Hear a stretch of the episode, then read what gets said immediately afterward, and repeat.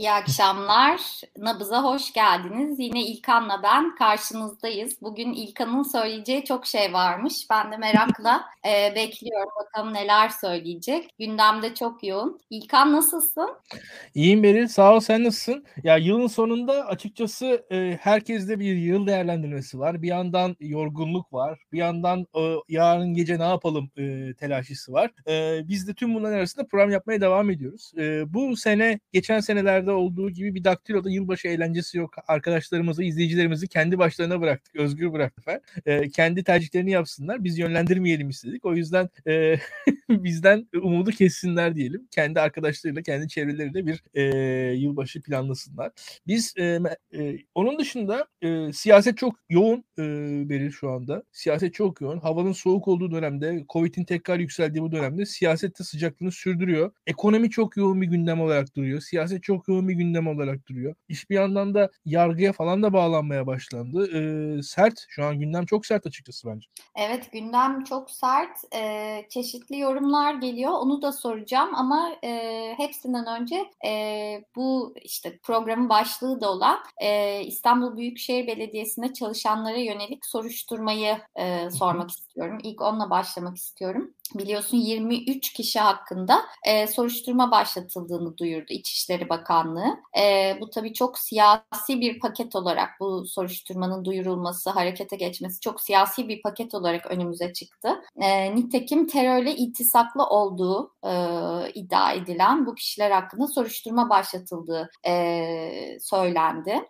E, aslında terörle iltisaklı olmak da baş başına ayrı bir tartışma konusu. E, belki bunu daha ilerleyen e, dakikalarda konuşuruz. E, ama e, bu soruşturma e, soruşturmanın başlatıldığını duyurulmasının ardından e, MHP lideri Bahçeli de bir açıklama yaptı. Aslında bu açıklama çok sertti. E, Bahçeli dedi ki belediyede işe giren teröristler milli güvenlik sorunudur. İmamoğlu suçluysa görevinden alınmalı dedi. Şimdi Bahçeli e, bugün Türkiye siyasetinde belki oy olarak çok ciddi bir ağırlığı olmayan bir partiyi temsil etse de hem bürokrasi anlamında hem de siyasi kararlar nezdinde çok önemli bir e, yerde. Dolayısıyla onun söyledikleri e, zaman zaman bence Erdoğan'dan bile daha fazla ciddiye alınıyor. Sen bu soruşturma ve Bahçeli'nin açıklamaları hakkında ne diyorsun? Sence İmamoğlu'nun e, görevden alınması gibi bir sonuca varabilir mi? Bir defa Türkiye'nin resmini doğru çekmek gerekiyor Beril. Yani Bahçeli'nin resmini sen çok doğru çektin. Türkiye'nin resmi bir defa Türkiye'de her şey olabilir. Yani Türkiye'de biz şu olmaz diyerek böyle iddialı hiçbirimiz konuşamayız. Yani bundan iki yıl öncesinde İstanbul seçimleri yenilenmez de diyen çok kişi vardı. Sorsam ben de öyle derdim mesela. Yenileniyormuş. Yani bir defa şu olmaz diye bir şey yok. Devam edelim. Türkiye'de e, daha yeni e, tartıştık yine e, başka bir platformda. Mesela Devlet Bahçeli 2000 yılında Diyarbakır ziyaretinde protokolde Diyarbakır'ın o zamanki Kürt hareketinden gelen belediye başkanıyla e, sıra paylaşabiliyordu Türkiye'de. Yani Türkiye'de yani 2000 yılında. 2000 yılında Türkiye'de PKK dağcılık kulübü olarak görülmüyordu. Yani aynı Türkiye'de e, Diyarbakır'ın yine aynı e, siyasal pozisyondaki bir belediye başkanıyla bir açılışta Diyarbakır Belediye Başkanı, Vali, Başbakan Yardımcısı sırasıyla protokol sırasıyla bir araya gelebiliyorlardı. Artık gelemiyorlar. Şu an Türkiye gelemez hale getirdiler bir defa. Bunun adını koyalım. Devam edelim. Beril, e, Türkiye'de e, mesela HDP'li çok sayıda belediye var. Neredeyse onlarca belediye var. İşte hat, hatalı rakam söylemeyeyim. E, bu kadar belediyeden mesela bir tane belediye başkanının bir tane fiili için başına bir şey gelse deriz ki işte devlet hukuku sert bir şekilde uyguluyor. Kanunları sert bir şekilde uyguluyor, baskı uyguluyor. Ama şu anda uygulanan şey bir defa toptancı bir anlayış. Yani HDP'den seçildikten sonra siz belediye başkanı olarak yani boynunuza 3 hilal e, kolyesi assanız falan bile sizi bir şekilde görevden alıyorlar. Yani Kars Belediye Başkanı Ayhan Bilgen e, HDP çizgisinden gelen birisi değildi mesela. Türkiye'de e, İslamcı geleneğin içerisinden gelen bir belediye başkanı olmasına rağmen o da görevden alındı, içeri girdi. Sonrasında bir şekilde partiden uzaklaştı ama yani sonuçta kim olursanız olun HDP'li olmanız sizin görevden alınmanız anlamına geliyor Türkiye'de. Bunu yarattılar. Yani Türkiye'de sandığın yarattığı koruma halesini siyasetçilerin üzerinden kaldırıyor şu andaki iktidar. iktidar. Adım adım kaldırdı. Bu HDP ile başladı. Burada işte dokunulmazlıklar konusunda zaten e, daha önceki yayınlarımızda hatta yani ben seninle de yaptığımız bir yayın hatırlıyorum. Benim bu açıdan muhalefette 20 yıllık e, bir gaflet olarak gördüğüm bir şeydir bu. Yargıyı kendi e, ne diyelim müttefiki olarak gören bir muhalif anlayışın belki de tezahürüydü bu. Utanç vericiydi. Türkiye açısından Türkiye gibi ülkelerde dokunulmazlık sandıktan sonraki en önemli de- de- demokrasi şartıdır. Türkiye gibi ülkelerde. Dokunulmazlık, siyasetçi dokunulmazlığı bizim demokrasimiz için gerek şarttır. Dokunulmazlık yoksa gerisini bırakın. Yani mesela seçim barajı mı önemlidir, dokunulmazlık mı önemlidir? Bakın isterse seçim barajı %15 olsun ama Türkiye'de dokunulmazlık olması gerek. Yani seçim barajından bence daha önemli bir demokrasi şartı şu an Türkiye'de dokunulmazlık. Şu hukuk ortamında. Siyasetçilerin dokunulmazlığı bizim için şarttır. Türkiye'de başka türlü demokrasi olmaz. Sandık olacak. İkinci, ikinci sırada dokunulmazlık gerekiyor şu anki Türkiye şartlarında bir defa. Onu söyleyeyim. Devam edelim. Dün e, Diyarbakır'da başlayan şey bugün adım adım biz Mansur Yavaş'ta bile gördük. Mansur Yavaş için bile sularınızı DHKPC'liler okuyacak, su faturalarınızı onlar kesecek falan dendi. Ya da seçim öncesinde ne yazık ki birçok muhalif analist yanlış bir şekilde yorumladı ama belediye meclis üyelerine dair devletin biriktirdiği fişler açıklandı. Şimdi bu fişlerin açıklanması yani Beril bu insanlar suçlu değil. Suç diye bir şey yok ortada. Sadece bir kimliğe suç atanıyor devlet tarafından. Ya bu ayrımcılıktır. Bu objektif olarak bunun da ayrımcılıktır. Bir kimliğe devletin atadığı suçları biz aktif olarak izliyoruz. Yani ortada şöyle bir şey yok. İmamoğlu'nun işte atıyorum e, belediyede memur olarak, belediye çalışanı olarak işe aldığı insanlar şu şu şu suçları işlediler. Böyle bir şey yok. Burada as, aksine kimliklerinden dolayı, kendi ailelerinden dolayı, kendi geçmişlerinden dolayı, kendi siyasal pozisyonlarından dolayı doğuştan suçlu kabul edilme durum var. Zaten iltisak kavramına geliyoruz zaten. Sen de burada iltisaka getirecektin lafı diye düşünüyorum. Aynen öyle. Ee, yani şöyle bir şey var. Biz bunu bahsettiğim gibi HDP'li e, belediyelerde zaten görmüştük. E, az, aslında bu Türkiye'de sadece e, siyasetteki insanlara değil, siyaset dışı insanlara da yapılan bir şey. E, insanlar önce medyada e, yargılanıp e, haklarına bir hüküm veriliyor. Aslında mahkum ediliyorlar e, ve yargı kararı bu mahkumiyetin üzerine geliyor. Mesela bence Hrant Dink'te yaşadığımız buydu. Hrant Dink medyada bir şekilde yargılandı ve e, cezalandırıldı, hükmü verildi. Ardından zaten e, mahkeme kararı çıktı, ardından da öldürüldü. Yani Türkiye'de zaten masumiyet karinesi medyadan başlayarak bir şekilde e, ihlal edilmeye başlıyor. Masumiyet karinesi bir şekilde işlemiyor. Yani bir insanın soruşturmaya tabi olması o insanın suçlu olduğu anlamına gelmez. Bir insanın ilk derece mahkemesinde suçlu bulunması bile o insanın suçlu olduğu anlamına gelmez. Ta ki o suç, e, o hakkında verilen karar kesinleşene kadar. Ve biz burada e, zaten yargı bağımsızlığı dediğimiz şey de hani politikanın buna dahil olmaması, işte siyasi figürlerin bu konuda yargıyı yönlendirmemesi, bu konuda demeçler vermemesi. Keza biz Kavala davasında da aynı şeyi gördük. İşte Erdoğan'da, Cumhurbaşkanı Erdoğan'da, başka siyasilerde aslında onun e, yargılaması hakkında fikirlerini beyan ederek açıkça aslında yargının bağımsızlığına müdahalede bulundular. E, bir şekilde o bağımsızlık ortadan kalktı. Nitekim Kavala'da bu nedenle artık savunma yapmayacağını söyledi. Bu vakada da aynı şeyi görüyoruz. Yani bir itham var,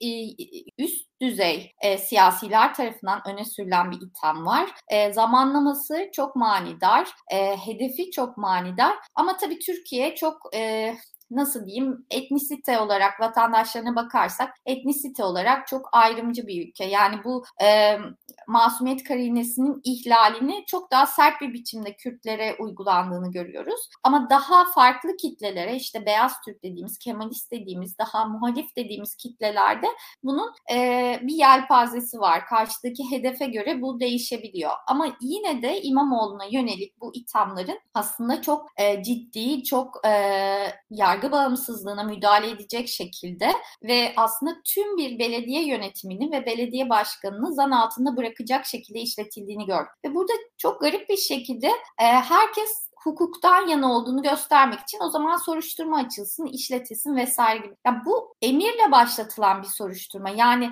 ve tamamen siyasi sahiplerle ortaya atılmış bir soruşturma olarak görünüyor ve bu hani karşı tarafta da ben şunu gözlemledim. Hani bunu e, bunun e, siyasi sahiplerle şey olduğunu değil de hukukla çözülmesini bekleyelim gibi biraz naif bir yaklaşım gördüm. Bu konuda ne dersin? Yani bu soruşturmalarda ne çıkacağını, bu soruşturmanın adil yapılacağını güve, güvenilmesi gerektiğini kanısını hissediyorum. Sen bu konuda ne düşünüyorsun? Merak ediyorum. İlkan sesin kısık. Kurduğun çerçeve tamamen katılıyorum. Devam edeyim. Senin Hı-hı. bahsettiğin şekilde e, şu an Türkiye'nin sorunu e, bu hani bir usul sorunun ötesinde yani hani soruşturma öncesinde biri bir şey söyledi falan bunun ötesine biz geçtik bir defa. Yani bir defa Türkiye'de yargı geçmiş pratikleriyle biz şunu biliyorduk. E, çok kolay bir şekilde mesela üyelik kararı veriyordu. Değil mi? Hı-hı. Biz mesela daha öncesinde bir eylem yok, bir şey yok. Birine bir örgüt üyeliği kararı. Zaten bu bunu Fethullahçılar yaptı. Böyle bir kendileri önce örgüt uydurdular. Ona üyelik atlettiler. Herkes sor ben neyin üyesiyim falan dedi değil mi? Bak hatırlayalım. Balyoz Ergenekon o işte neyin üyesiyim ben diye insanlar sordular. Türkiye yargısının en saçma sapan işlerinden biridir. Üyelik atfetmek insanlar. Şimdi devam edelim. Şimdi orada yaptığınız bir kanun dışı eylem yok. Yani oradaki ondan sonra suç olarak da normal hayat içerisinde legal eylemlerinizi siz e, bir anda savunmak durumunda kalıyorsunuz. Üyelik atfedildikten sonra size. Çünkü kanuni eylemleriniz o üyelik içerisinde yorumlanıp bir anda e, olağan şüpheli haline getiriliyor. Şimdi Türkiye'de yapılan şey bu. Yani burada da önce bir o üyelik artık üyelik mantığının dışına çıktık. Biz iltisak geldi. İltisak dediğiniz zaman artık tamamen bir garabet. İltisak üzerinden konuştuğumuz zaman şimdi Beli sen bana iltisaklı mısın mesela? Şimdi hatta sen ben sana iltisaklı mı? Şimdi ne, kim kime iltisaklı? Ne, ne, nedir bunun sonu? Yani atıyorum mesela Daktilo yayınlarını izleyenler Daktilo iltisaklı mı? Ya, yorum yapanlar iltisaklı mı? Şimdi bu bu şuna doğru gider. Yani bu bunun sonu yok. Bunun bunun bir açıklaması yok. Bunun bir izahı yok yani bir defa. Bunun bu, bu yapı olarak e, yani bana hatta bir e, Adalet ve Kalkınma Parti takipçim şey işte bu konulara dair savunmanız ne? Ya ben bir defa bu konulara dair bir iddia görmüyorum ortada. Açık konuşayım. Yani ortada öyle bir iddia savunulacak bir şey falan görmüyorum. Bu iddianın kendisinin var olması bence tartışılması gereken bir şeydir. Zaten burada yargılanması gereken bu iddiadır. Hatta daha ileri gideyim. Yani benim açımdan bu bu iltisak vesaire ya geçin bunları. Ya belediyenin ha şu vardır hani bu bahsedilen ne yolsuzluk ne bir şey. Ortada eylem yok bir şey yok. E, reel bir durum yok. E, sayılar e, havada uçuşuyor. Tamamen saçma sapan. Zaten e, o da ayrı bir rezalet. E, tam anlamıyla e, toptan reddedilmesi gereken e, bir kavram olarak düşünüyorum bütün bunları. Ya baştan reddedilmeli. Yani efendim burada bir e, tartışılır bir alan olduğunu yani e, hep denir ya siyah beyaz değil gri falan. Ben bunu siyah beyaz olarak görüyorum bu hadisi. Açık konuşayım. Ben bu hadisi siyah beyaz olarak görüyorum. Hiç öyle tartışılır bir alan falan görmüyorum. Tamamen reddediyorum.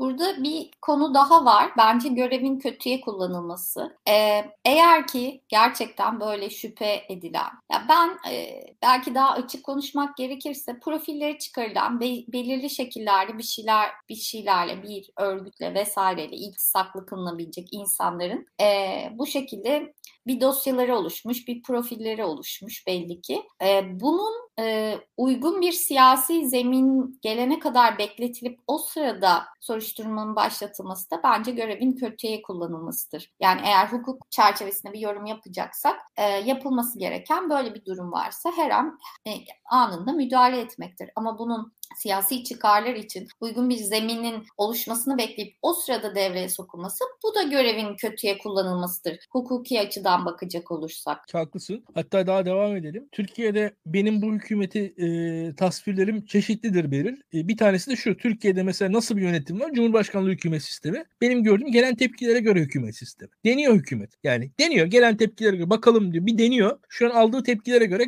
karşılaşacak. Mesela İyi Parti'den e, sağlam bir tepki geldi geldikçe mesela özellikle burada kritik nokta odur gördüğüm kadarıyla. İyi Parti civarlarından falan sağlam bir tepki geldikçe İmamoğlu'nun yanında bir nokta duracağını tahmin ediyorum bütün bunların. Hı hı. Burada olay biraz oradan e, kopacaktır diye tahmin ediyorum. Burada yoksa karşımızda hukuki bir şey yok. Ha nedir ama bunun dışında ama genel anlamda sorarsan artan bir baskı e, adım adım seziliyor. Yani evet. tartışmanın alanı adım adım azalıyor. Mesela bunu şöyle söyleyebiliriz. Yani Metin Gürcan hadisesinde mesela ya bir yıl önce değil neden bugün diye soruyu sorduğun zaman zaten bir şeyler çıkıyor ortaya. Yani şu an tercih edilen bir gün. Evet. Öyle söyleyeyim. Yani orada şu anda da hükümetin belli tercihleri var. Orada e, Metin Gürcan hadisesinde de mesela özellikle zamanlama önemli bu konularda. Bir zaman tercihi olduğu açık. Artan baskıya e, bir diğer örnekte bence yine e, haklarında soruşturma başlatılan eski Merkez Bankası Başkanı, İyi Parti Genel Başkan Yardımcısı Durmuş Yılmaz, Ekonomi gazetecileri ve ekonomistlerdi. Onlar hakkında başlatılan soruşturmaydı. Kesinlikle öyle. Zaten ya Türkiye'de bir defa hani bunu diğer yayınlarda da söyledi. Türkiye'de e, hani temelde hükümetin ilgilendiği şey algı yönetimi. Algı yönetimi e,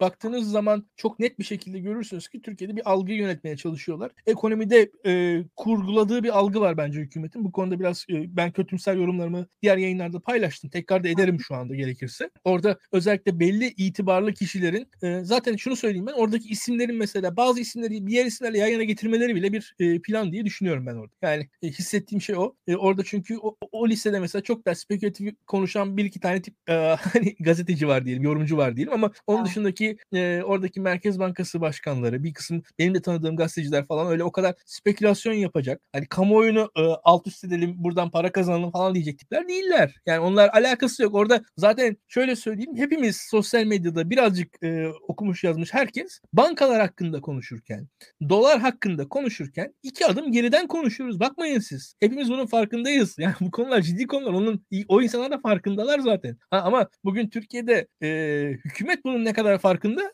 o çok tartışılır. Yani dolar 18 liraya doğru çıkarken bunun 18 lira olması çok iyidir. Ekonomik açısından şahanedir falan açıklamaları da hangi, aynı ekonomik mantıkla ekonomik bir saldırı olarak da adlandırılabilir. Yani bu onun sonu yok yani. Orada baktığınız zaman e, doların artışının ne kadar güzel olduğunu, onaylanması, övülmesi gerektiğini falan anlatan yazarlarımız oldu. Ya o, o, o, o yorumların hepsi de şu anda ya ben gayet de düşünüyorum aynı mantıkla suç kabul edilebilir. Bunun sonu yok.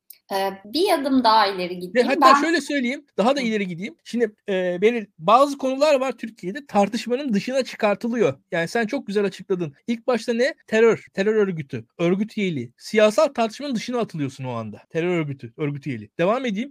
Dış politika, ulusal çıkarlar, işte Mavi Vatan'dan işte orada Türkiye'nin çıkarları, S, S-400'ler vesaireler, e, Barış e, Barış Pınarı, Fırat Kalkanı vesaire o tarz konular bir anda tartışmanın dışına çıkıyor. E, askeri konular tartışmanın tartışmanın dışına çıkıyor. Adım adım tartışmanın içerisinde kalan birkaç alan var Türkiye'de rahat rahat konuşabildiğimiz. Zaten hükümetin konuşulmasını istediği ne? Kültür savaşı. Rahat rahat konuşuluyor kültür savaşı. Türkiye'de sürekli kültür savaşı yapıyoruz. Bir diğeri ekonomi. Şimdi ekonomiyi de tartışma alanının siyasal alanın dışına çıkmaya, dışına itmeye çalışıyor Tayyip Erdoğan. Bunu bir yandan kültürel alana çekerek yani nedir? Nas vesaire diyerek bir taraftan da bu tarz konulara çekerek yani onu da güvenlikleştiriyor ekonomide Tayyip Erdoğan aslında. Yani onu da bir güvenlikleştirerek tartışılır alandan çıkartmaya çalışıyor diye düşünüyorum. Ee, ee, evet bir şey söyleyecektim ama unuttum arada söylediklerimi. Ha spekülasyonla ilgili bir şey söyleyecek. Ee, bir adım daha gideyim. Ee, ben spekülasyondan uzak duran bir insanım. Mesleğim gereği zaten e, spekülasyondan hoşlanmıyorum. Daha çok gerçek nedir, olan nedir? Bunlar, bunların peşindeyim ya da onları anlamlandırmanın peşindeyim. Hani spekülasyon... Açık kaynaklar üzerinden giden birisin sen daha ziyade açıkçası. E, açık, kapalı da olabilir ama hani e, sonuçta spekülasyona yol açacak bir şekilde çalışmıyorum. Ama spekülasyonu e, mesela e, şöyle diyeyim e, AK Parti'nin ilk yıllarında spekülasyonu e, biraz hor gören biriydim e, spekülasyonu deşifre edenleri takdir eden biriydim. E, ve spekülasyonu e, kötü bir muhalefet olarak gören biriydim. E, fakat bugün geldiğimiz noktada e, hükümet o kadar kapalı ki hiç atılan hiçbir adımın e, neden atıldığı, ne yapıldığı, işte veriler açık değil, ne, neden yapıldığı açık değil. Her şey kapalı kapılar ardında.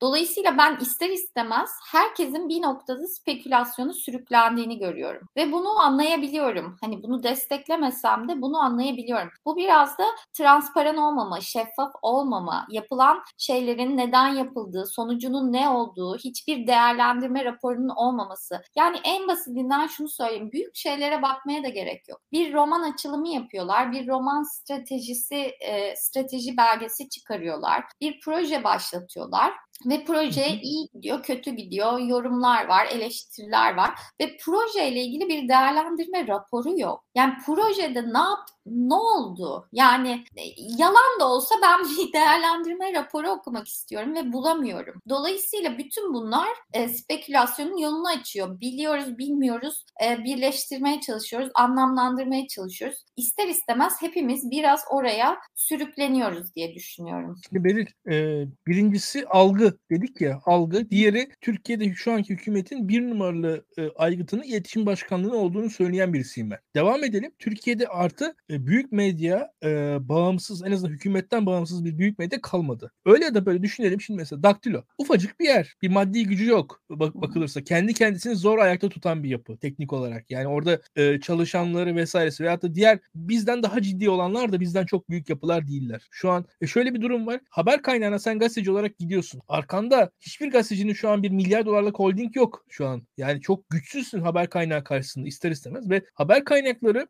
e, üzerine sen bir en azından kurumunun otoritesini kuramıyorsun ki şu anda bir defa. Yani hiçbir Türk gazetecisinin, bağımsız gazetecinin öyle bir otorite kurma şansı yok ve bu da e, kaynağı çok bağımlı hale getiriyor seni. bir şekilde e, bu spekülasyon zinciri falan da biraz oradan bence artıyor. Yani sonuçta şöyle bir şey var. Birazcık daha ya senin arkanda şöyle e, Türkiye'nin ciddi bir işte 60 yıllık bir gazetesinde çalışıyor olsan anlatabiliyor muyum? Orada böyle bir 10 yıllık muhabir olsan, belli bir haber müdürü olmuş olsan, şimdi mesela geldiğin konumla vesaire yani işte birkaç sayfanın yetki, işte genel bir yayın yönetmen yardımcısı falan pozisyonunda olsan atıyorum.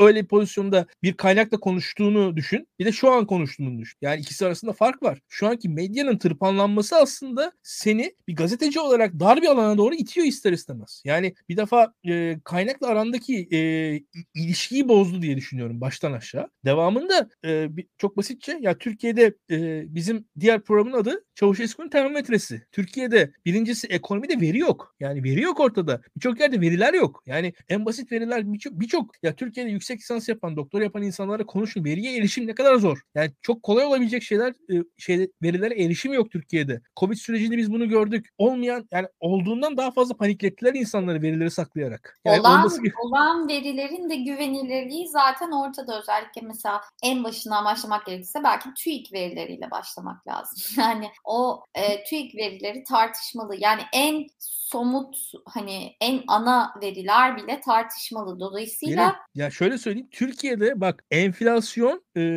düşük çıktı bir ay. O yüzden dolar arttı. Anlatabiliyor muyum? Çünkü yani verilerle ilişki bozuldu artık. Yani algıyla e, vatandaşın algısı da artık bozuldu. Şu an artık hükümetin yapabileceği bir şey de kalmadı. Şimdi hep beraber ben ve biz pazartesi gününü bekliyoruz. Enflasyon ne açıklanacak? Ocak ayı enflasyonu. Hatta hemen Cumhurbaşkanlığından nispeten bir e, haber gelmiş. Ocak ayının enflasyonu yani Şubat ayında açıklanacak enflasyon eksi enflasyon olmasını bekliyoruz falan diye söylemiş. Ocak Şubat enflasyonları. O da onlar Şubat başı ve Mart başı açıklanacak. Şimdi onu da beraber göreceğiz.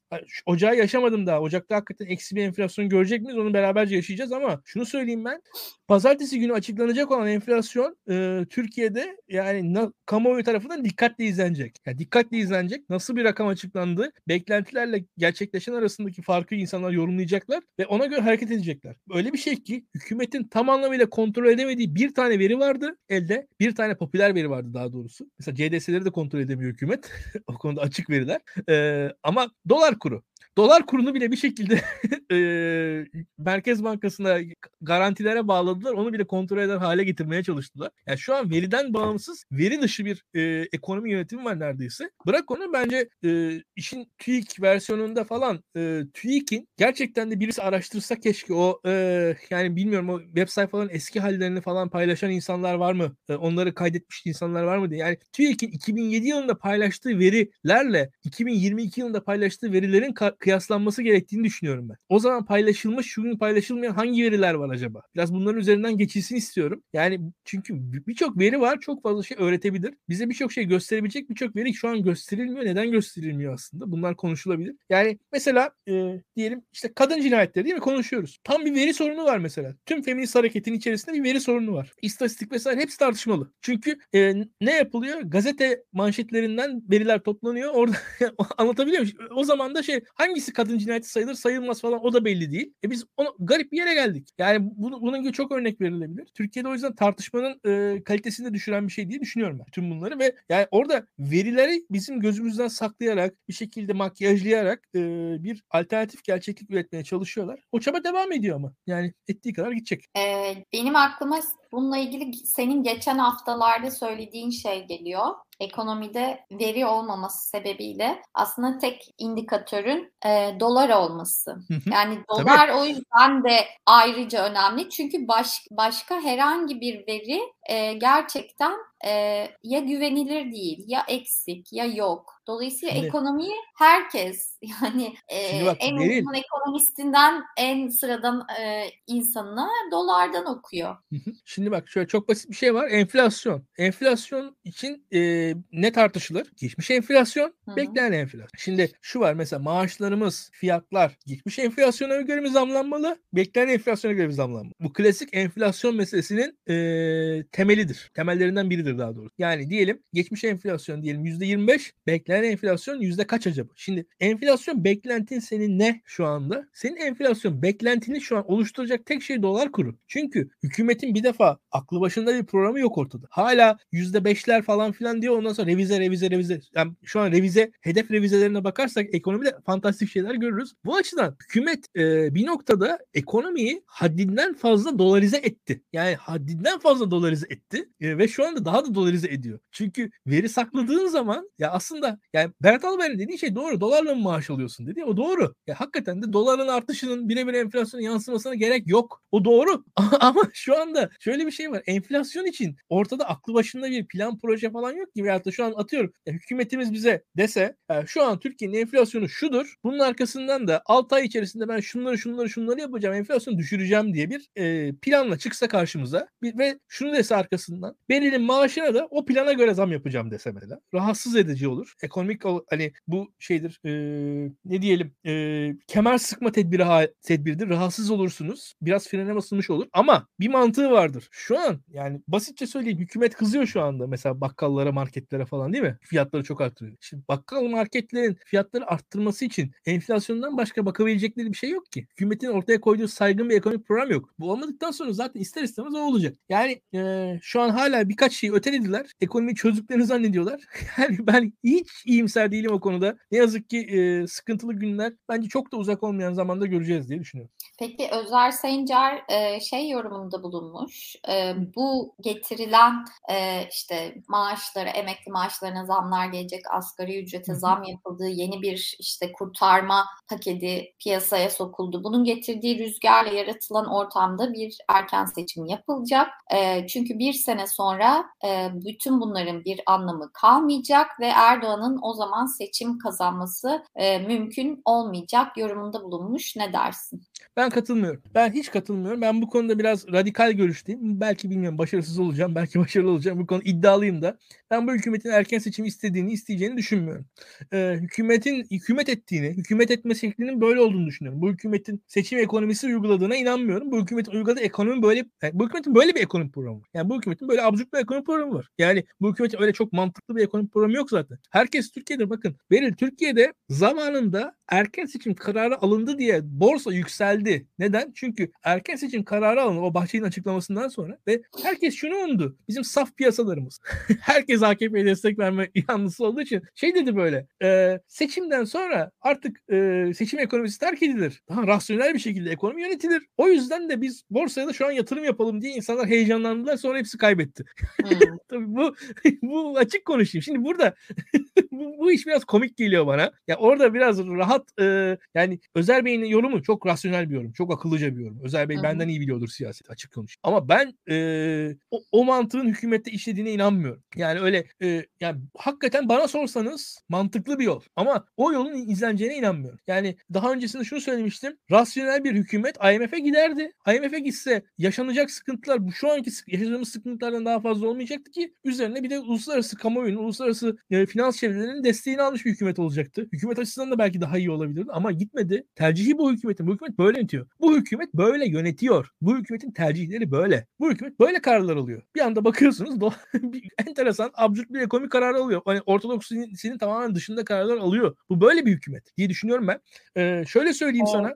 Buyur şey söyleyecektim yani zaten e, seçime gitme kararı ya Bahçeli'nin bir çıkışıyla olacak ya da Erdoğan bu böyle bir şey düşünüyorsa Bahçeli'yi ikna etmesi gerekecek. E, Bahçeli'nin oyları da e, her ne kadar siyaseten bir ağırlığı olsa da işte dediğim gibi bürokraside etkili olsa da e, MHP, e, Bahçeli'nin ve MHP'nin oyları da e, gün be gün eriyor. Bir de bunu hmm. bunu da göz önünde bulundurmak lazım. Eriyor yani Bahçeli'nin e, erken seçim opsiyonunu hiçbir zaman yani hep Erdoğan ister mi diye konuşuyoruz ama Bahçeli ister mi? E, bence e, Bahçeli de günden güne oyları erirken e, yeniden bir seçim e, telaşına girmeyi tercih etmeyebilir. Sonuna kadar götürmek isteyebilir diye düşünüyorum. Yani ben bir defa iktidarın iktidarın sonuna kadar götürmek isteyeceğine inanıyorum. İktidar seçimi kazandığı zaman bu kadar iktidar olacak bence. Yani bu iktidar seçimi kazan, kazandı diyelim. Yarın seçim oldu ve 2022 Şubat'ında seçim oldu ve iktidar seçimi %51,5'la kazandı. Şu anki kadar iktidar olacak şu anki iktidar. Yani tamam bir 5 yıl kalacak önünde de yani daha fazla da bir iktidar olmayacak. Daha önceki seçimlerde, daha önceki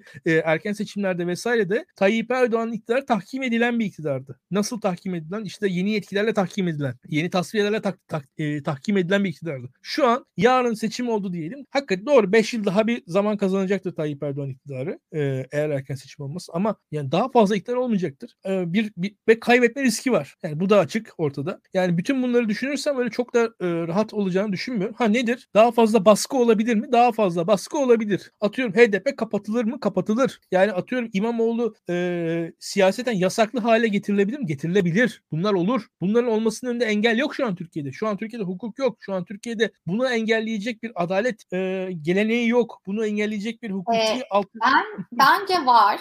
Ee, ne? Var mı? E, bu bir gelenek, bir siyaset geleneği, bir e, AK Parti'nin içindeki bilmem ne vesaire değil. Burada kırmızı çizgi AK Parti seçmeni. Biz bunu İstanbul seçimleri tekrarlandığında gördük. AK Parti seçmeni benim kırmızı çizgim seçimlerin adil yürütülmesi. Sen adil bir seçim yürütmedin. Ben İmamoğlu'na oy veriyorum dedi ve bir kısım AK Parti seçmeni gerçekten İmamoğlu'na oy verdi. Bence ha. seçmenin kırmızı çizgisini de çok hor görmemek lazım. Şimdi e, şöyle söyleyeyim. Anlıyorum dediğini. E, seçim konusunda seçmenin bir talebi olacağını yani seçimlere saygı Türkiye'de hala bir noktada var. Hatta ama şöyle söyleyeyim hani az önce bu ülkede yani kayyumları yaşıyor. Yani kayyumların kabullenildiği bir ülke artık şu an. Yani AK Parti evet, ama kayyum... bu kayyumların kabullenilmesi kayyumların e, Kürt olmasıyla ilgili. Bunu açık konuşmak gerekiyor. Yani Türkiye'de e, Kürt etnisitesine yönelik e, ciddi bir ayrımcılık var, ırkçılık var, ayrımcılık var ve Kürtler her zaman gazetecilikte de öyle. Yani sonuçta batıda gazetecilik yapan insanlar farklı baskılar yaşıyorlar. Kürt gazeteciler bunların kat ve kat ağırını yaşıyorlar ve zaman zaman o Kürt gazetecilerin listeye bile giremediğini, gazeteciliklerin eleştirildiğini, işte bu gazeteci mi değildir vesaire gibi şeylere maruz kaldığını görüyoruz. Birkaç hani öne çıkan isim dışında genel olarak oradaki baskıları raporların aslında gazetecilik raporlarında da yeterince görünür kılınmadığını düşünüyorum. Ben bizzat sağdan gelen biri olarak böyle düşünüyorum. Yani biz şimdi Türkiye'yi yekpare bir ülke gibi ele alamayız ki. Yani Türkiye'de gerçekten doğuda ve batıda farklı bir sistem işliyor. Yani doğuda yapılan tabii uzun süredir zaten sıkıntı da bu. Doğuda e, çok daha ağır bir şekilde işleyen, çok daha işte hak ihlali, hukuksuzluk şeklinde işleyen şeyler artık batıya da sirayet etmeye başladı. Ki bu bir noktada kaçınılmazdı. Yani o yüzden hani kayyuma evet diyen bir millet yani bence doğu ve batı arasında bir fark var. Ve batıda bunu yapmak doğudaki kadar kolay değil. Yani eğri oturup doğru konuşmak lazım diye düşünüyorum. Hmm. Yani e, bakalım İstanbul İstanbul seçimlerinin yenilenmesi de e, çok kolay yapılabilir bir karar, çok kolay alınabilir bir karar değildi bence. İstanbul seçimleri evet. yenilendi. Ee, ve bu bir şekilde öyle ya da böyle Adalet ve Kalkınma Partisi de hani Binali Yıldırım da ikinci seçimde kendi oyunu mutlak olarak çok aşağı inmedi. Ee, ha şu vardı, şunu söyleyeyim. Burada e, muhalif seçmenin muhalif olma iradesi, kararlılığının e, test edileceği şeyler, süreçler yaşayabiliriz diye düşünüyorum. Bu konuda HDP seçmenleri belli ölçüde alışkın. Yavaş yavaş CHP seçmenleri de alışıyor diye düşünüyorum tahmin ediyorum. E, bu ne kadar e, uygulanır bir beraber göreceğiz. Ha nedir burada e, şu şu süreçte ben baskı artar e, seçimlere seçimlere giderken baskı daha da artar diye öngörüyorum. O açıdan kendi tavrımı söyleyeyim. E, burada ama e, bir birkaç şey daha ekleyeyim. E, erken seçim rasyonel ama Tayyip Erdoğan açısından o kadar rasyonel baktığını düşünmeyelim. Tayyip Erdoğan o kadar rasyonel bakmayacaktır. Tayyip Erdoğan e, siyasetçi. Yani yönet yönetince daha iyi noktaya getireceğine inanıyor. Kendisini yönetince bu ülkeyi daha iyi noktaya getireceğine inanmasa zaten siyasetçi olmazdı. O yüzden bir sene daha ben yönetirim partimin oyunu arttırırım diye düşünür diye diye hmm. öngörüyorum ben. Yani Tayyip Erdoğan siyasetçi bir defa. Benim benim öngörüm bu. Ee, onun ötesinde e, Özer Bey'in anlattıkları mantıklı şeyler. Yani mantıklı, e, doğru, bir mantığı olan şeyler, tutarlılığı olan şeyler. Yani, e, ama ben çok o, olumlu şeyler öngörmüyorum. Ha nedir? Özer Bey'in dediklerinden ben iki adım daha ileri gideyim. Şu an Türkiye'de mesela enflasyon giderek artabilir. O riski görebiliyorum ben kendi adıma. O ekonomi politikasının üzerinde. Çünkü e, enflasyon artacak. Biraz daha maaşlar zam, biraz daha maaşlar zam, biraz daha enflasyon. Yani enflasyonla mücadele edilmeyen bir süreç yaşayacağımızı öngörüyorum. Onu onu öngörüyorum kendi adıma. Ee, Tayyip Erdoğan da bunu nispeten daha polisiye önlemlerle falan bastırmaya çalışır diye diye görüyorum. Ee, diğer gördüğüm şey de bu. Bu aşamada e, farklı ne olur? Zor. Yani e, şöyle şöyle bir şey var. Türkiye'de Beril e, baskı altında olan yapılar, baskı altında olan siyasal yapılara karşı milletimin teveccühü olduğu inancının ben boş olduğunu inanan birisiyim. Ama baskı altında olup da başarılı olan, güçlü güçlü kalkabilen yapılara karşı millet teveccüh gösterir Türk. Ve ondan sonra o baskı hikayesini satın alır milletimiz. Bu İmamoğlu'nda öyle oldu. Yani 28 Şubat sonrasında Fazilet Partisi'nin oyları %15'ti. Ama Tayyip Erdoğan iyi oy aldıkça oyu yükseldi. Yani oyu arttığı için oyu arttı aslında. Yani orada halkımız baskılara karşı mesela 28 Şubat'a karşı Fazilet Partisi'nin yanında durma kararlılığında olmadı. Ya da Türkiye soluna bakalım. Türk soluna bakalım. Bu insanlar Türkiye'de hani e, beğen beğenmeyen en büyük siyasal baskıları yaşamış insanlar Türkiye'nin solcuları. Bu insanlara karşı milletimizin hiçbir teveccühü olmadı. Yani baskı yaşayan insanlara karşı bir teveccüh Türkiye'de pek yok ama şu var. Baskının altından güçlü çıkabilen yapılara karşı mesela seçim tekrarında öyle öyle oldu. İmamoğlu'nun o gücü hissedildi. O güce karşı tekrar birleşti insanlar. Oy vermeyenler de gitti oy verdi. Mesela ben öyle görüyorum. Burada da şu var. E, muhalefete baskı olacak. Buradan muhalefetin ve muhalif seçmenlerin tavrı e, muhalif seçmenlerin tavrı e, nispeten daha nötr kitleyi etkileyecek diye düşünüyorum. Yani muhalefetin o baskı altından birlik içerisinde dağılmadan bir iktidar alternatifini sunarak yönetebileceğini iddia ederek ve yönetebileceğini göstererek çıkması durumunda evet oradan daha güçlü çıkabilir. O baskın baskı ters tepebilir mi? Ters tepebilir. Ters tepti. Ama şu var o baskı zamanında ters tepmediği zamanlar da oldu. Ee, Haziran Kasım seçimleri arasında baskı yaşandı. Hiç de ters tepmedi diye düşünüyorum. Ee, biraz Cumhurbaşkanı adaylığında konuşmak Hı-hı. istiyorum. Şimdi e, Kılıçdaroğlu bence Cumhurbaşkanlığına doğru emin adımlarla ilerliyor. Ee, burada benim dikkatimi çeken bir şey var. Kılıçdaroğlu e, mesela geçmişle hesaplaşma, yüzleşme gibi kavramlar yerine helalleşme kavramını kullanıyor. Dini bir kavram kullanıyor. Ya da işte e, bugün işte e, bir süredir mülakatlarla ilgili olarak kul hakkı yemeyin. Hani e, yani bunların hukukta, literatürde olan adları, yöntemleri olan, insan hakları hukukunda tartışılan işte yüzleşme gibi kavramlar, işte e, siyaseten hani başka devletlerce denenmiş, işte işletilmiş süreçler yerine e, tamamen dini bir e, retorikten ilerliyor. E, bence bu Cumhurbaşkanlığı adaylığına gideceğine dair en önemli göstergelerden biri. Çünkü e, kendisini de aşan e, ve hani kendisinden olmayan gruplara hitap eden, onları kapsayan e, bir anlamda gelecekte onlar onların onları duyacağını ve onlara da liderlik edeceğini edeceğini gösteren bir e, mesaj veriyor bence. Bir bu. E, ikincisi e, İmamoğlu tabii ki. İmamoğlu e, İmamoğlu'na açılan yani daha doğrusu e, belediyede İstanbul Büyükşehir Belediyesi'nde çalışanlara e, yönelik başlatılan soruşturmada e, şu yorum yapıldı. Aslında muhalefet kendi Cumhurbaşkanı adayını ortaya koymadan Erdoğan kendi rakibini seçti. Bu da İmamoğlu'dur dedi.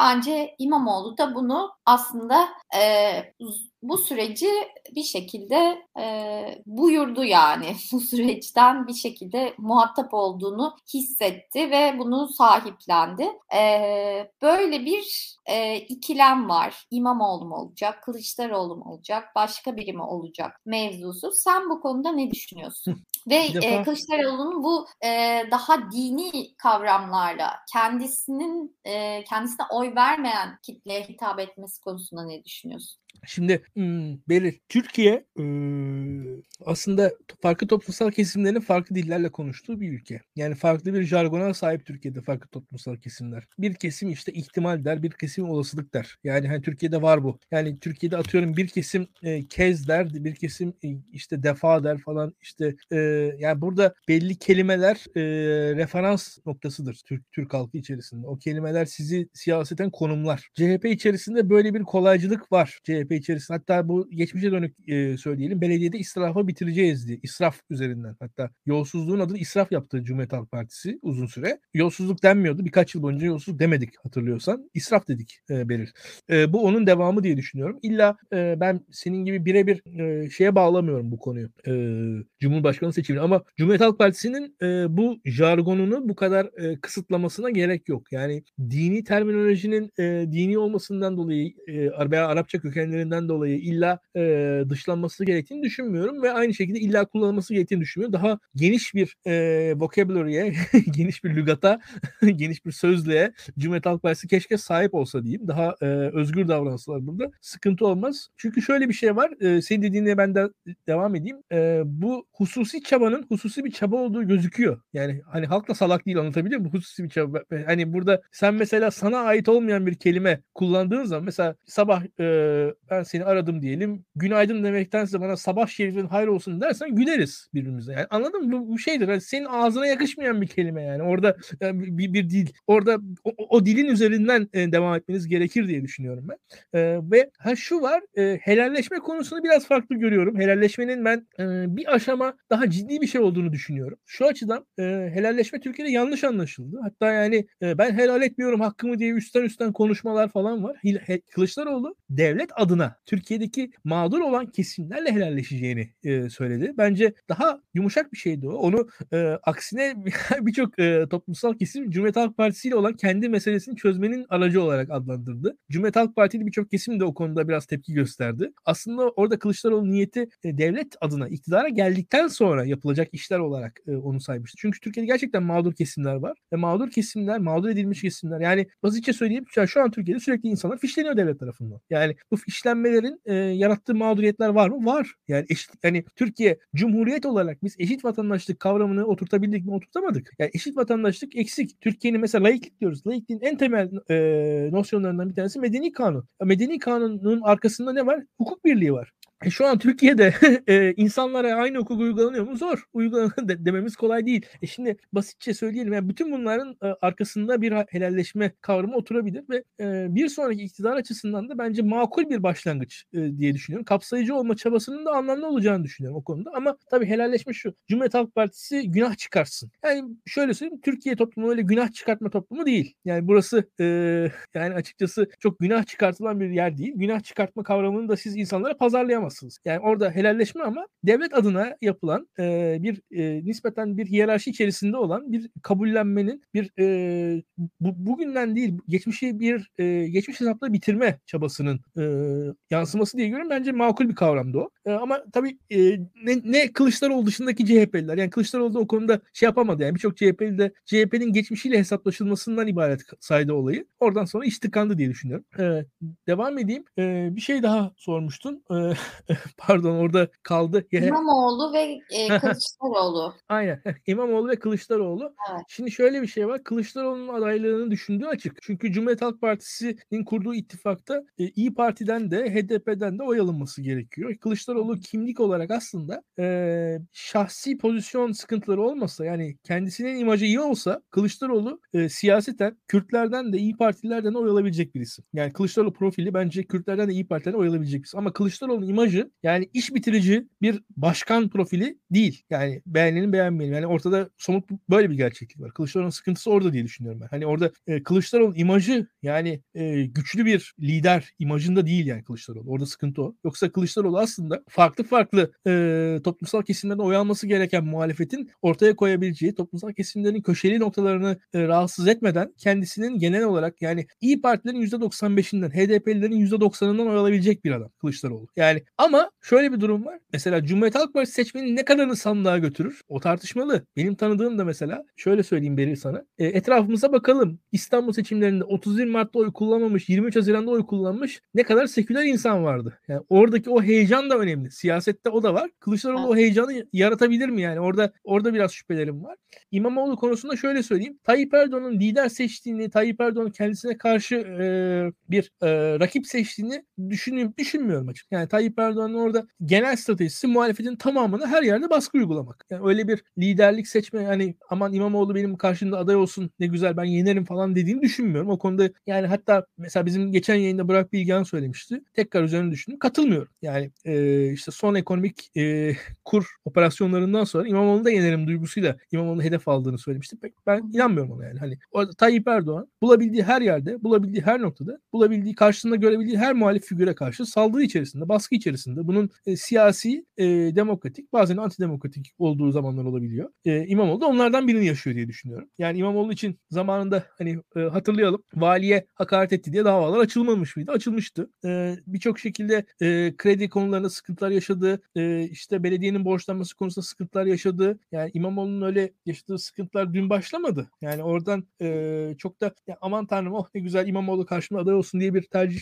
yani tercih Kılıçdaroğlu pardon Tayyip Erdoğan olduğunu düşünmüyorum. Yani Tayyip Erdoğan öyle inanılmaz bir siyasi akıl ben bu açılardan vehmetmiyorum. Öyle söyleyeyim. Yani hala muhalefet kendi adayını seçecektir. Ha biz şeyi konuşabiliriz ama yani e, mesela Muharrem İnce, mesela Ümit Özdağ, mesela Ahmet Davutoğlu yani tek aday kavramının e, altını boşaltmak hükümet ister mi? İster. Yani bir de işin o tarafları var. Yani seçime doğru hangi yani daha hükümetin muhalefeti manipüle edeceği çok yer var. Yani bu konu illa sırf mesela adaydan ibaret değil yani tek aday hani e, ana adaydan ibaret değil yani daha farklı konular olacağını düşünüyorum ben. E, burada da devam edelim. E, yerel seçimler öncesinde de biz bunu yaşadık yani şu an ilk defa yaşanmıyor bu anki şu anki fişleme. Yerel seçimler öncesinde 1960'lardaki Beril doğum mitiklerine katıldığı yazıldı ya bir, bir tane belediye meclis üyesinin üyesi adayının tamam mı? Hatta şöyle bir şey var. İyi Partili belediye meclis üyesi adayları PKK'ya bağlantılı olmaktan e, PKK'lı diye fişlendi kondu. Yani muhtemelen korucu ailesi ailede bir, bir tane daha gitmiş bir, bir tip de vardır. yani o yüzden PKK ile bağlantılı falan. Yani şimdi cenazesine falan gitmiştir muhtemelen yani ak- akrabasının olsa olsa. Yani orada o, o kadar komik şeyler yaşandı Türkiye'de ve bu etkili de oldu onu da söyleyeyim yani. Böyle halkımız o kadar bu konularda şey değil demokrat değil yani. Hani gayet etkili de oldu. O baskı sürüyor şu anda. Ee, o baskının biz e, yansımalarını görüyoruz. Daha da göreceğiz. E, bugün hala belediyelere e, kadroları konusunda falan e, yoğun bir baskı var. E, hükümet kadro konusunda e, gayet e, disiplinli çalışıyor. Daha bu işte şeydi TÜGVA'ları, MÜGVA'ları falan gördük yani gayet nasıl evet. e, insanları fişlediklerini biliyoruz. Kendi insanlarını fişlediklerini biliyoruz. Kendilerine yakın olan yapılardaki insanları nasıl fişlediklerini biliyoruz. Demek ki karşı tarafın nasıl fişleneceğini hayal edelim. Son olarak şey sormak istiyorum. Kılıçdaroğlu'nun imajından bahsettin. Hı hı. Kılıçdaroğlu e, dediğin gibi işte e, belki de yeterince heyecan uyandırmayan kendi kitlesini ne kadar oy e, vermeye sürükleyeceği e, belli değil dedin. E, son dönemde bu yaptığı işte TÜİK'e girme çabası, son olarak işte Milli Eğitim Bakanlığı'na girme çabası e, ve kapıdan döndürülmesi. Bu e, girişimi nasıl buluyorsun? Yani bir defa Kılıçdaroğlu'nun e, Türkiye'yi yönetebilme iddiasının yansımaları bunlar. Bu olumlu. Ama şunu söyleyeyim e, ve hatta şu anda e, hatta ilk başta girdiği yerler vardı. Merkez Bankası'na girmişti mesela. Hatta biz onu o bir başarıydı bence hatta. Şu anki halin o kadar kendiliğinden bir başarı olduğunu düşünmüyorum ama nedir? Cumhuriyet Halk Partisi seçiminde şöyle bir şey var. Peki bir şey yapsın. Ne yapması lazım? Yani ne yapabilir? O da tartışmalı. Şimdi bir şeyler yapması lazım. Bir şeyler olmasını istiyorlar hakikaten. O için bir şeyler yapıyor en azından. Yani bir defa onun onun karşılığını veriyor. Ha bu adaylık perspektifi sağlar mı? E, Kılıçdaroğlu'nun yaptığı en ciddi şey e, adalet yürüyüşüydü. Yani o bir e, reaksiyondu ve anlık olarak e, arkasında milyonları topladı. Ama adalet yürüyüşünde bile e, bakılırsa e, belli sıkıntılar yaşandı. Yani adalet yürüyüşünde bile belli sıkıntılar yaşandı. Kılıçdaroğlu bugün o adalet yürüyüşünü yapabilir mi? Şu anki baskının daha da arttığını düşünüyorum ben açık konuşayım. Hı hı. Yani e, şu an e, vekillerin yaşadıkları baskıların daha da arttığını düşünüyorum. Burada Kılıçdaroğlu'nun e, yaptıkları e, bir, bir noktada şu var. Oraya girip ağırlığını koyamadıktan sonra etkisi sınırlı olur diye düşünüyorum. Ha, etki evet. olur ama sınırlı olur. Yani orada o ağırlığı hissetmemiz lazım bizim. Ve şöyle yani 128 milyar dolarda olduğu gibi e, Merkez Bankası'na gittiği anda olduğu gibi bir şekilde açık net ortaya çıkması lazım. Ve şunu da ekleyeyim. Şu son ekonomik tartışmalarda muhalefetin de biraz kısırlaştığını görüyorum Beril. Yani, yani affedersiniz de yani faiz oranları, Merkez Bankası falan. Yani e, muhalefetin de bir e, hani yatırımcı web sayfası falandan daha farklı açıklamalar bekliyorum ben Türkiye'nin muhalefetinden ekonomiye dair. Yani Türkiye'de tamam faiz oranları önemli, kur önemli falan da yani faiz, kur vesaire yatırım ekseninde dönen, finans ekseninde dönen de bir hayat yok Türkiye'de. Reel hayata değmesi lazım ve şöyle bir durum var. Şimdi hükümet öyle ya da böyle e, ne, ne diyor? Marketlerde fiyatları düşürün diyor. E muhalefet arttırın mı diyecek? ya değil, onun dışında faizler insin diyor. E faizler inmesi iyi bir şey zaten yani teknik olarak. Hani ama bunun e, daha e, kaliteli bir şekilde inmesi gerekiyor aslında. Daha tutarlı bir şekilde inmesi gerekiyor. Muhalefetin bunu anlatması zor. Şimdi şu aşamada muhalefetin aslında finans alanına sıkışması da muhalefetin bir e, şu an zaafı olabilir diye düşünüyorum. Zaten da... muhalefetin e, faizleri indirin ya da arttırın demesi muhalefetin Merkez Bankası bağımsız olsun demesi siyasetiyle çelişir yani. Hani öyle bir ya, e, Şöyle bulunmak. söyleyeyim. E, şöyle söyleyeyim. Şimdi ya faizlerin artması Türkiye'de işletmelere bir yük katar. Yük, yük bindirir. Yani faizlerin artması zor bir şeydir. Yani acı reçete. Acı reçete denir ya acı reçete zaten. Şimdi aslında ben bana sorarsan belli bir aşamada şu çılgınca ekonominin sonrasında bizim bir frene basmamız gerekiyor. Yani birkaç ay bir Türkiye'nin frene bas ama muhalefet bunu halka vaat olarak sunamaz. Zaten o yüzden tıkanıyor. Aksine şu tartışmanın alanında ya ekonomi bundan ibaret değil deyip ekonomi bundan ibaret değil diyerek muhalefetin daha bir maliye politikaları alanına kayması gerekir diye düşünüyorum. Burada biraz zaaf var. Yani oturup böyle sabah akşam dolar kuru şu kadar oldu diye tweet atmak muhalefet değil. Yani orada hatta faiz oranı arttırılsın e, yani bana kalırsa arttırılsın ama vatandaşa faiz oranını arttıracağız diye bir vaatte bulunamazsınız. Bu bu acı bir vaat çünkü. Yani bu öyle iyi bir vaat değil yani o kadar. Bu hani nedir? Faiz oranı arttır ekonomik istikrar vaat edebilirsiniz. Doğrudur. Bunu sunarsanız da ama faiz oranının arttırılması çok cazip bir şey değil ki. Yani bunu da görmek lazım. Bence. Ya orası öyle ama şu anki koşullarda da faizin indirilmesinin yarattığı sonuçlarda bir başka acı reçete. Tabii. Aynen öyle. Oluyor. Aynen evet. saçma sapan bir ekonomi var. Ben zaten söylüyorum. Şu an evet. yaşadığımız şey saçmalık ama şu var. Ya şu an rasyoneli savunmak kendi başına çok da cazip bir şey değil. Yani o, o kadar yetmiyor. Yani sadece rasyonel. Maliye politikalarına gelip ben şu şu şu kalemlerde tasarruf yapacağım, bu kalemlerde harcamaları arttıracağım diyebilirsiniz. Mesela. Ee, ben bu Kılıçdaroğlu'nun TÜİK ve bakanlığa yaptığı ziyaretle ilgili bir değerlendirme yapmak istiyorum. Ben bunu bu fikrimi aslında bu Hasan Cankaya'nın işte Konuşanlar Kulübü'nü izlediğim zaman düşünmüştüm. E, çünkü orada öyle bir ortam var ki e, o programda e, çok farklı sosyolojiden insanlar ve e, Hasan Cankaya'nın bir şekilde kendilerini kendileriyle dalga geçmesini, aşağılamasını e, hoş görüyorlar ve işte hani çok tepki gördü ya söyledikleri işte işte cinsel evet. espriler yapıyor vesaire.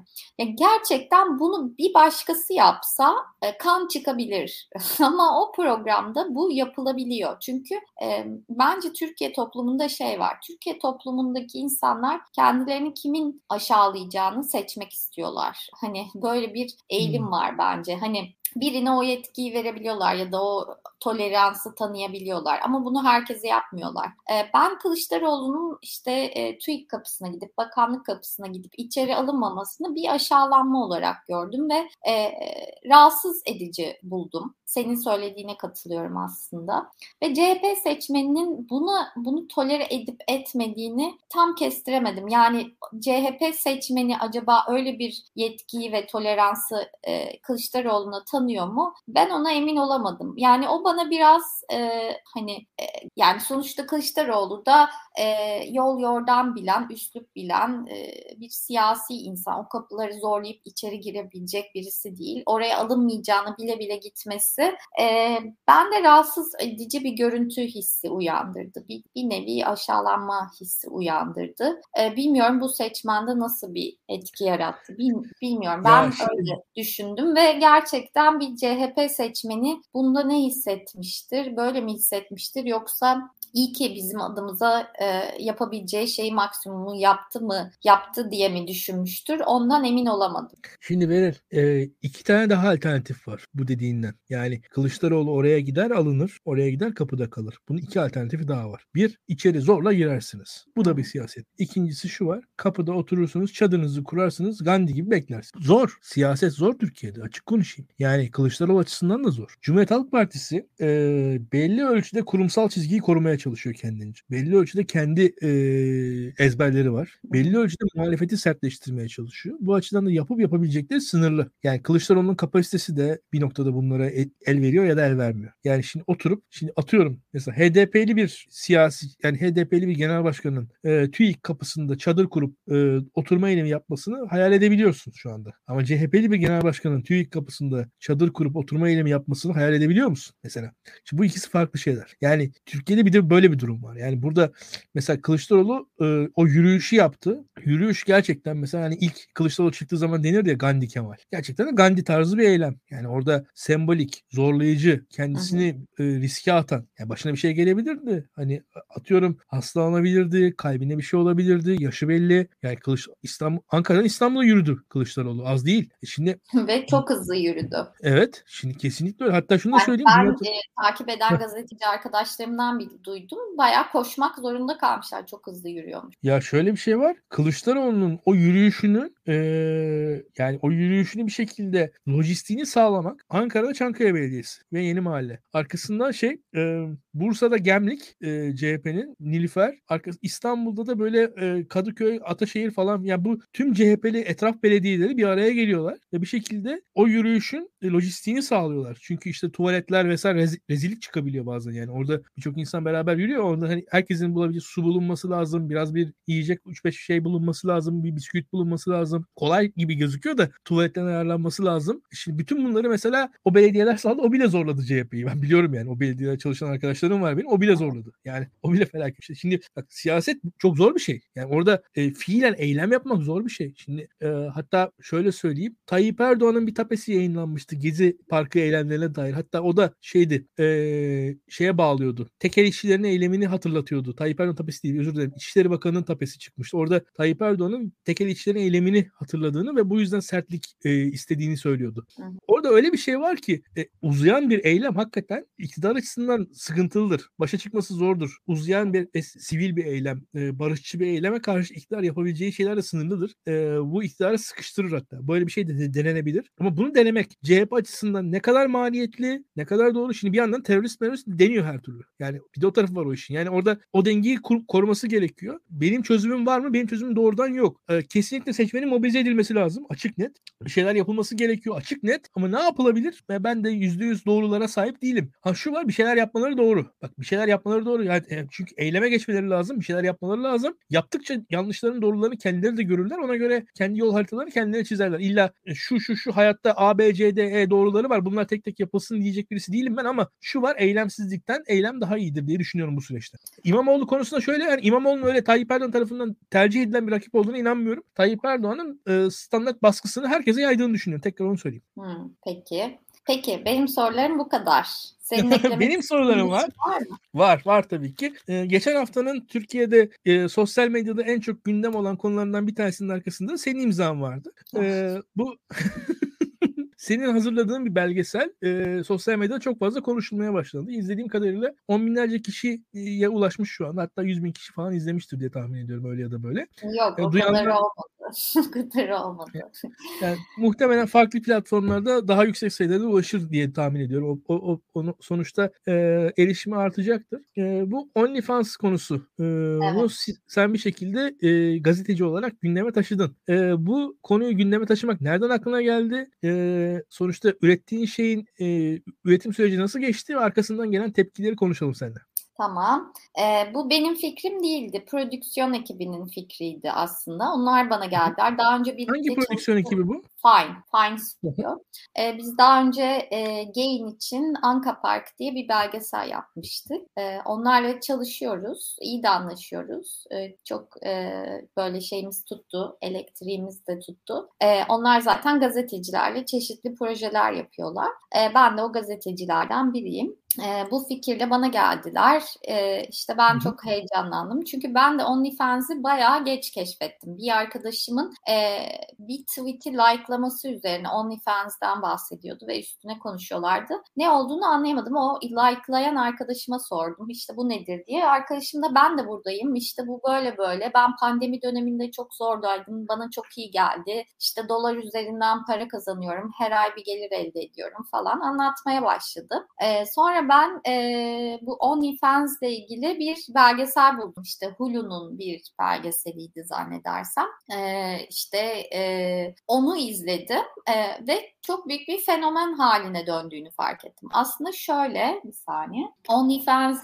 ilk çıktığında işte fanlarınızı top, fanlarınızı diğer sosyal medyalardan toplayıp e, kendinize abone al, yaptığınız, orada özel iç, içerik ürettiğiniz bir yer. Yani e, her türlü içerik üretebiliyorsunuz. İşte yemek tarifi veren de var, işte kedi köpek resmi paylaşan da var. Yani çeşit çeşit insanlar mesleklerini icra edip e, onlarla ilgili tüyolar da paylaşıyorlar, videolar da hazırlıyorlar. E, ama tabii ki e, cinsel içerik her yerde olduğu gibi orada da çok fazla ilgi görüyor ve e, yani sitedeki içeriklerin çok büyük bir kısmı cinsel içeriğe dönüyor. Yani e, işte e, erotik içerikler, e, daha cinsel e, ilişki olan ya da cinsel öğeler içeren içerikler, pornografik içerikler. E, bunun özelliği şu yani ilk akla gelen pornoya niye insanlar para versin oluyor. E, çünkü özellikle pandemi döneminde artan bir yakınlık, intimacy arzusu, e, pornografinin çok ana akım e, bir çerçevede ilerlemesi, e, öte yandan bunun çok daha samimi kişiye özel, hani interaktif bir şekilde ilerlemesi, e, işte e, size özel, taleplerinize özel videolar çekilebilmesi, bunların ek para ödeye, ödeyerek erişebilmeniz, e, yani taleplerinizi beğendiğiniz kişiye ulaştırabilmeniz ve yanıt alabilmeniz gibi e, bu interaktif durum e, belli ki abone olanları çok etkilemiş. E, şu an 180 milyon e, abone var zannedersem en son rakamı oydu dünya çapında e, ve Türkiye'de de ciddi bir gelir kaynağı haline dönüşmüş belli bir kesim için. Hala e, bu kesim çok küçük ama yine de e, hani konuşulan bir çevre. Birbirlerini de enteresan bir şey var aralarında. Bir e, destek grubu gibi yani birbirlerinden haberdarlar, birbirlerini işte retweet ediyorlar, paylaşıyorlar, işte birbirlerine destek oluyorlar. Hani e, böyle sadece benim olsun, sadece senin olsun gibi değil. Çünkü OnlyFans'e abone olanlara birbirleri üzerinden de ulaşıyorlar. E, böyle bir birbirlerini kollama, işte nasıl girilir, para nasıl çekilir vesaire. Çünkü bunlar nasıl içerikler üretilir bunlar sonuçta e, sıfırdan başlayan bir insan için çok zor e, ve bu konularda da birbirlerine destek oluyorlar. Böyle böyle giderek e, büyüyen bir kitle ama tabii bu e, OnlyFans ve diğer işte e, cinsel hayatla ilgili e, işte cinsellikle ilgili e, gazetecilik eylemlerini ciddi eleştiren bir grup var. Onlar da kategorik olarak seks işçiliğini ve seks e, işçiliği sayılabilecek cinsel içerik üretimini reddediyorlar. E, bunun her türlüsünün bir kadın sömürüsü olduğunu düşünüyorlar. E, fakat bence burada en önemli şey e, zaten videonun adı pezevenklere yer yoktu. E, sonuçta bir şekilde seks işçiliği ve e, işte cinsel içerik üretimi, pornografinin e, mecrasının değişmesi, aracıların devre dışı bırakılması e, ve bunun bir şekilde dijital ortama, dijital çağa uyumlandırılması e, ve bunun e, hani bunun Türkiye'de nasıl geliştiğini görmek, e, o sosyolojiyi incelemek, o sosyoloji sosyolojiyi tanımak e, başlı başına bir e, zaten haber bence. E, ya o dönüşümü o dönüşümün ne olduğunu görmek bile, gözlemlemek bile baş başına bir haber değeri taşıyor. Ama tabii buradaki e, en büyük eleştirilerden biri sonuçta OnlyFans'de seks işçilerinin dostu değil ya da pornografi üretenlerin, seks, e, cinsel içerik üretenlerin dostu değil. E, çünkü o, OnlyFans de onlardan belli bir komisyon almasının yanı sıra onlara güvenli bir alan yaratmaya çalışsa da onlardan bir noktada kurtulmaya da çalışıyor. Bu konuda bir girişimi olmuştu geçtiğimiz aylarda. İşte cinsel içeriklerin çıkarılacağını, diğer içeriklere, diğer içerikleri üreten yayıncılara destek olacağını açıklamıştı. Fakat gelen tepkilerden sonra bu kararı askıya aldığını duyurdu.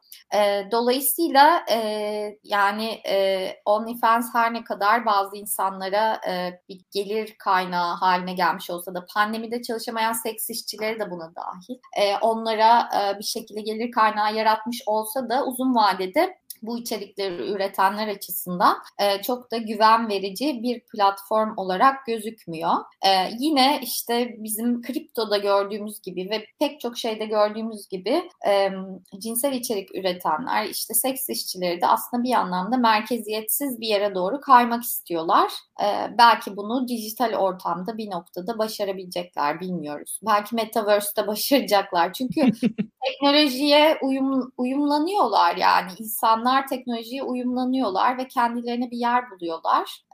Yani o yüzden hani göreceğiz. Yani bu bu bu konuda bir anlamda burada tabii en çok tartışılan feministler açısından rıza mevzusu. İşte e, bu içeriği üretenlerin rızası mevzusu. Sonuçta e, hani nereye kadar rızaları var? Gerçekten paraya ihtiyacı olmasa bunu yapar mıydı? E, vesaire vesaire. Ama e, üretenlerle konuştuğumuzda örneğin paraya ihtiyacım vardı, ürettim, para kazandım. Artık paraya ihtiyacım yoktu, çok para kazandım. Ama ben de bu platform platforma bir şey vermek istedim. O yüzden artık ücretsiz içerik üretiyorum diyen insanlar da var. Ee, o zaman orada bence rıza tartışması bir anlamda sona ermiş oluyor.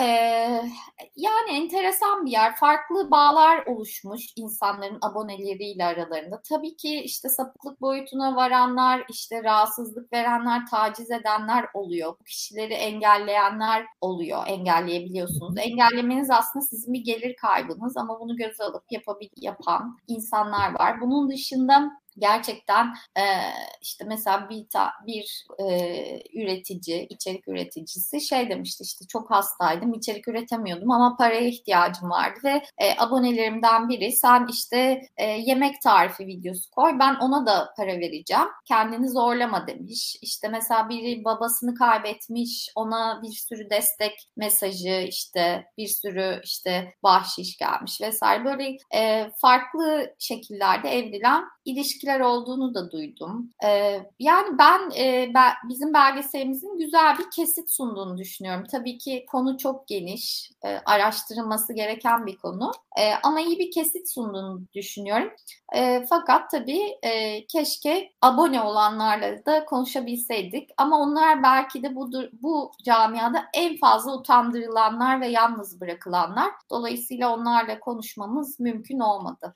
Yani hakikaten çok ilginç. Ee, ben de düşünüyorum ve hatta bu tartışmalar üzerine düşünüyorum. Şimdi bu OnlyFans e, hikayesi başladıktan sonra birincisi şahsileşiyor e, durumlar ve benim kendi adıma bu seks işçileri konusunda Türkiye'de seyahat eden bir e, Kanadalı seks işçisiyle tanışmıştım e, ve şey diyordu yani benim için bu ancak Kanada'da yapılabilecek bir iş. Dünyanın başka bir yerindeki güvenlik ortamlarında bu işler asla girmem falan demişti ve o an o kadının bakışından onu hissetmiştim ben. Yani oradaki o güvenlik duygusunu, o, o korunaklılık duygusunu ne kadar önemli olduğunu hissetmiştim. OnlyFans bir şekilde bunu e, onun yerine o girebiliyor mu tam girir mi onu tam anlamıyorum. Hatta yani burada tartışmalarda mesela ne neyin karşılığıdır e, da tartışıldı hatta e, Twitter'da falan da biliyorsun onları. E, tam bilemiyorum ama yani hakikaten görmeye çalışıyoruz. Yani hep beraber görmeye çalışıyoruz. E, ben de aynı sorulara sahibim. Yani senin bahsettiğin sorulara sahibim. Hatta şu gözüküyor bu paywall hikayesi OnlyFans'taki e, benim okuduğum kaynaklarda hep e, pazarlamanın büyük başarısı gerçekten de. E, para karşılığında samimiyet arıyor insanlar bir noktada. E, gözüken o. E, biraz belli ölçülerde hakikaten e, bunu arayan insan e, küçümsenir ve aşağılanır da bekliyorsunuz. Ve küçümsenir ve aşağılanıyor da. E, ve burada da şöyle bir durum var. E, küçümsenmenin ve aşağılanmanın ötesinde realite bu. Yani realite bu. Bu realite bugün böyle OnlyFans üzerinden kendisini gösteriyor. Başka şekilde de kendisini gösterecektir diye öngörüyorum. Yani e, burada şunu e, sezebiliyoruz ama e, insan ilişkilerinde bir e, risk toplumu içerisinde yaşıyoruz e, Beril. Yani e, belli bir ilişkinin ciddiyetinin artık ciddiyetin kendisinin e, yani ilişki kurmanın her her aşamada birebir ilişki kurmanın riskler taşıdığı bir noktadayız. O risklerin minimize edildiği, e, riskin sıfırlandığı bir steril alan oluşturuluyor aslında OnlyFans gibi yerlerde. Yani e, hatta artık e, para karşılığı ilişki bile daha steril bir alana e, indiriliyor diye düşünüyorum. Burada mesela e, hatta yani bunu seninle konuşurken ben şey demiştim. E, e, işte bu takılma kültürü, flört vesaire çıkma teklifi neden yok oldu tar- tarzında şeyler. Şu anda mesela sevgililik kavramı tartışılıyor. Şu an aslında ilişkilerin ciddiyetinin, ilişkin adının konulamaması hikayesi bence bununla alakalı olan bir şey. E şu anda da insanlar aslında riski sıfırlayarak e, her türlü şeyi yaşıyorlar. Yani daha öncesinde mesela şu an Türkiye'de adım adım mesela geneleler kapatılıyor e, bakarsan. E, tüm tüm Türkiye'de adım adım geneleler kap e, fuhuş bitiyor mu geneleler kapatıldığı zaman? Bitmiyor. yani genel fuhuş devam ediyor. Ama bir, bir kapanma da devam ediyor. Şimdi burada e, bir genel tren riskten arınma. İkincisi e, bana da e, benden de beklenen şey burada şey. Hmm insanların yalnızlaşması üzerinden bir yorum benden beklenmiş. Doğrudur. İnsanların yalnızlığının da bir e, tezahürü OnlyFans diye düşünüyorum. E, insanlarımız yalnız e, ve gerçekten de o yalnızlığın da e, yansıması bu kadar büyümesi e, bu kurumun. E, bunun haricinde şunu da ekleyebilirim. E, Türkiye şartlarında e, Türkiye özellikle e, online e, para yollama platformlarının ciddi sıkıntılar yaşadığı bir ülke. Yani OnlyFans gibi bir yapının kamunun baskısı altında kalacağını öngörüyorum. Türkiye'de legal olarak porno çekilmesinin e, mümkün olduğunu düşünmüyorum. Türkiye'de 2000'lerin başında porno film çeken yapımcılar falan vardı. Onları hatırlıyorum o zamanları ve onların e, yakalandıklarını, jandarma tarafından tutuklandıklarını falan hatırlıyorum.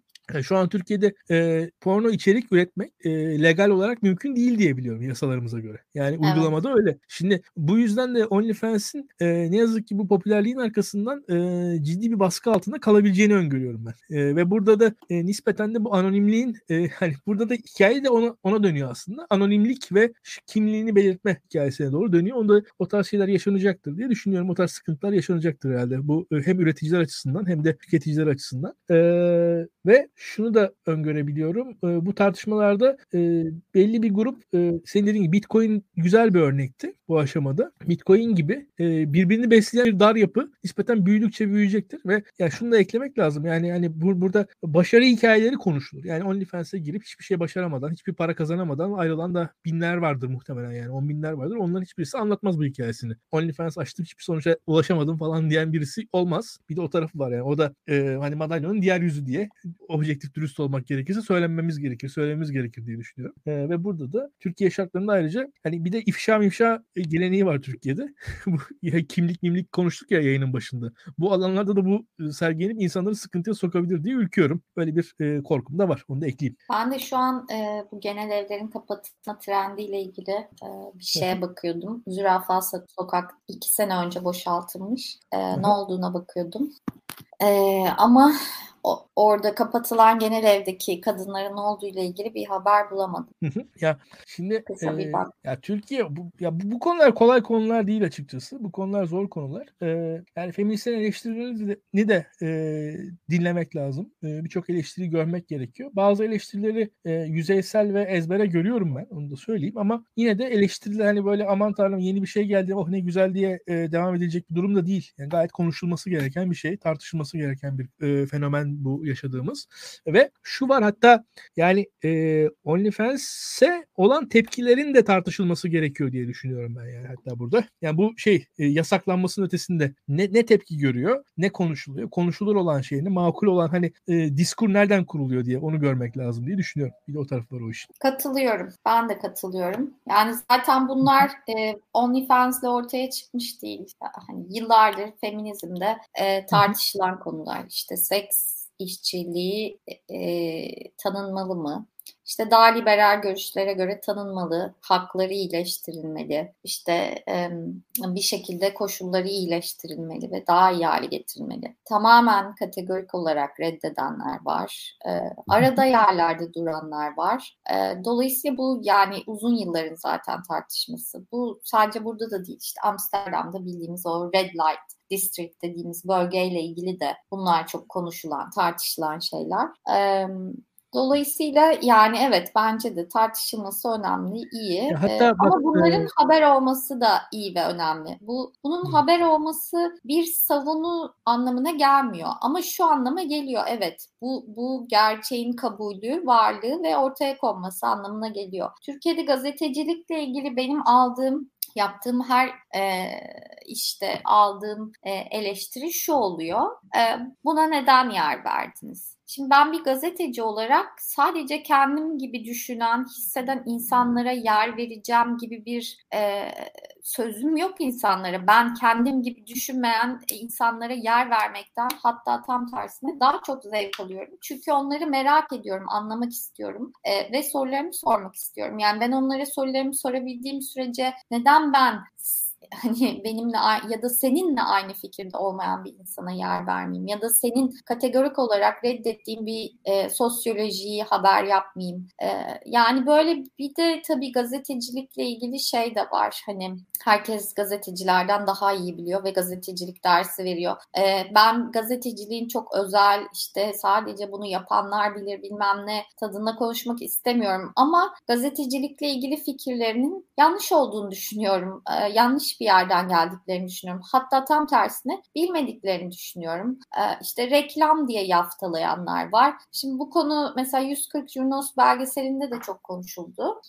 140 ee, Jurnos belgeseli bir gazetecilik işi değil belli. Zaten etik olarak da değil. Hani e, bir Sedat Peker belgeseli çektiklerini söylemeden Sedat Peker belgeselinde insanları konuşturmaları e, bir gazetecilik etiğine uyan bir şey değildi. Sonuçta gazet ne yaptığınızı e, konuştuğunuz insanın bir anlamda bilmesi gerekiyor. Bir tamamen ne yaptığınızı onaylaması gerekmiyor ama bir fikri olması gerekiyor. Ama öyle işlere de ihtiyaç var. Yani gazetecilik olmasa da öyle işlere de ihtiyaç var. Sonuçta ben böyle şeyleri izlemekten bir gazetecilik olarak değerlendirmesem de zevk alıyorum. Hani bunlara da ihtiyaç var. Özellikle Türkiye gibi ülkelerde daha çok ihtiyaç var. Bunlar insanlara ulaşmalı, izlenilmeli, nitekim izleniyor da.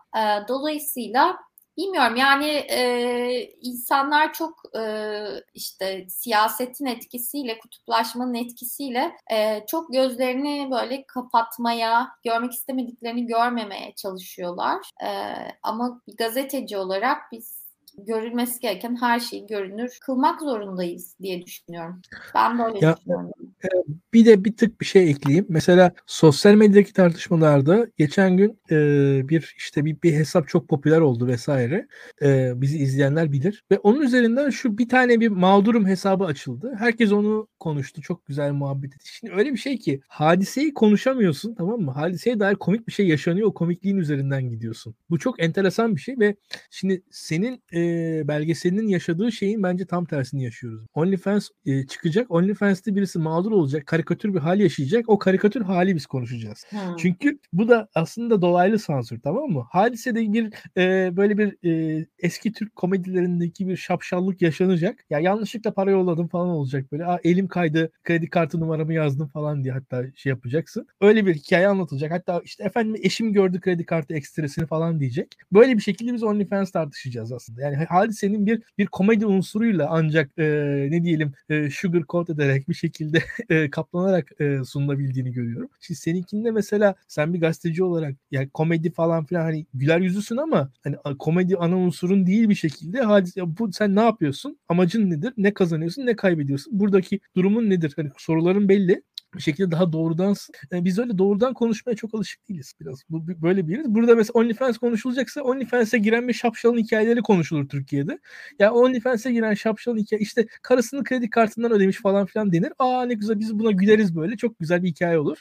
Değil mi? Bu budur yani Türkiye'nin tartışma evet, tarzı. Evet. Benim gördüğüm kadarıyla. Peki yılın son programı son nabızı İlkan. Evet. Ee, Şimdi adettendir e, yeni yıldan beklentiler konuşulur. Tabii ki. E, senin yeni yıldan beklentin ne? Bu sene ne bekliyorsun? Bir defa ben e, yani çok batıl itikatları olan hatta fazla itikadı olan birisi sayılmam. Ancak şunu gördüm 2022 yani hakikaten bol bol ikiyi görünce insan mutlu oldu. Yani ben mutlu oldum. Böyle tek sayılar beni daha e, rahatsız eder. Birazcık daha köşelidir. Çift sayılar daha kapsayıcı gibi gelir bana.